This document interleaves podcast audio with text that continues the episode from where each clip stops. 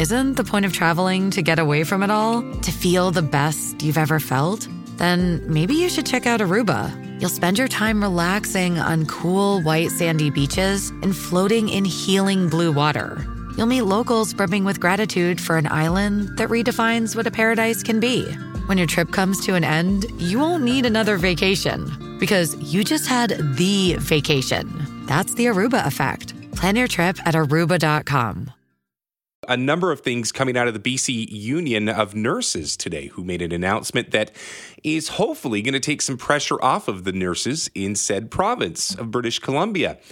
But first, uh, something that I think has been at the top of the docket for, you, you could probably say at this point, years now, but the BC Civil Liberties Association and Pivot Legal Society have made a joint submission today to the Federal Housing Advocacy on human rights violations being committed by the City of Vancouver and the Vancouver Police Department against unhoused and inadequately housed people sheltering along the Hastings corridor on the downtown east side. We know all about the housing challenges across this city and in particular the I guess some would call it almost a black eye on the downtown east side because we can't seem to find a solution for so many of our citizens right now who are struggling to find homes. So, from uh, Pivot Legal Society, lawyer Anna Cooper, kind enough to join me this afternoon. Anna, how are you today? I'm doing okay. Thanks for having me. well, Anna, let's get right to it. Your submission today, obviously a pretty sharp pointed stick at both the city and the VPD. What is the goal of your submission today? Our goal is, at the end of the day, is to have actors their actions in line with basic human rights principles, which is that we wouldn't be moving forward with police forced evictions to non housing. Doing is calling on the federal housing advocate who's been appointed specifically to look at housing issues on a systemic level to weigh in on what is happening on the ground here. And that's something that she has already committed to doing as she has launched her own review of 10 cities in this country. We talk about the country, but let's focus on the downtown east side. I would assume that a lot of the action that you guys have taken in the last 48 hours stem from that report of the leaked uh, memo, whether it's a real thing or not. Obviously, that might have been a catalyst just because the memo, if true, uh, was talking about almost a forceful eviction, which I think was a little startling to many.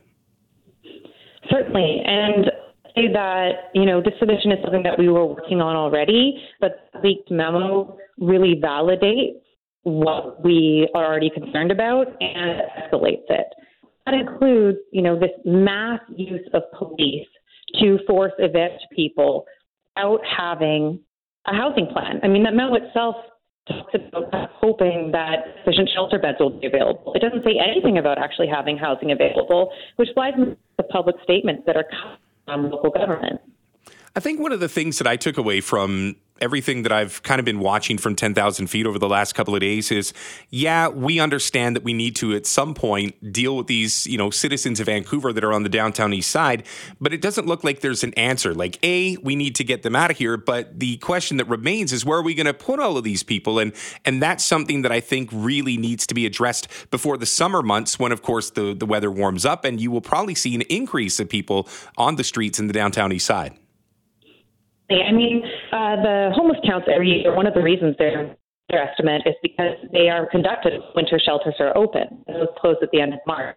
So as we head into summer, we're outside because it's survivable, but also because a lot of our local shelters close. Like we need to ask, answer before we try and close outdoor sheltering spaces. Otherwise, we just have people set up again. That same memo recognizes that there are certain people who have returned to the block three, four times. So the evictions are not working, and they're not working because the solution isn't available.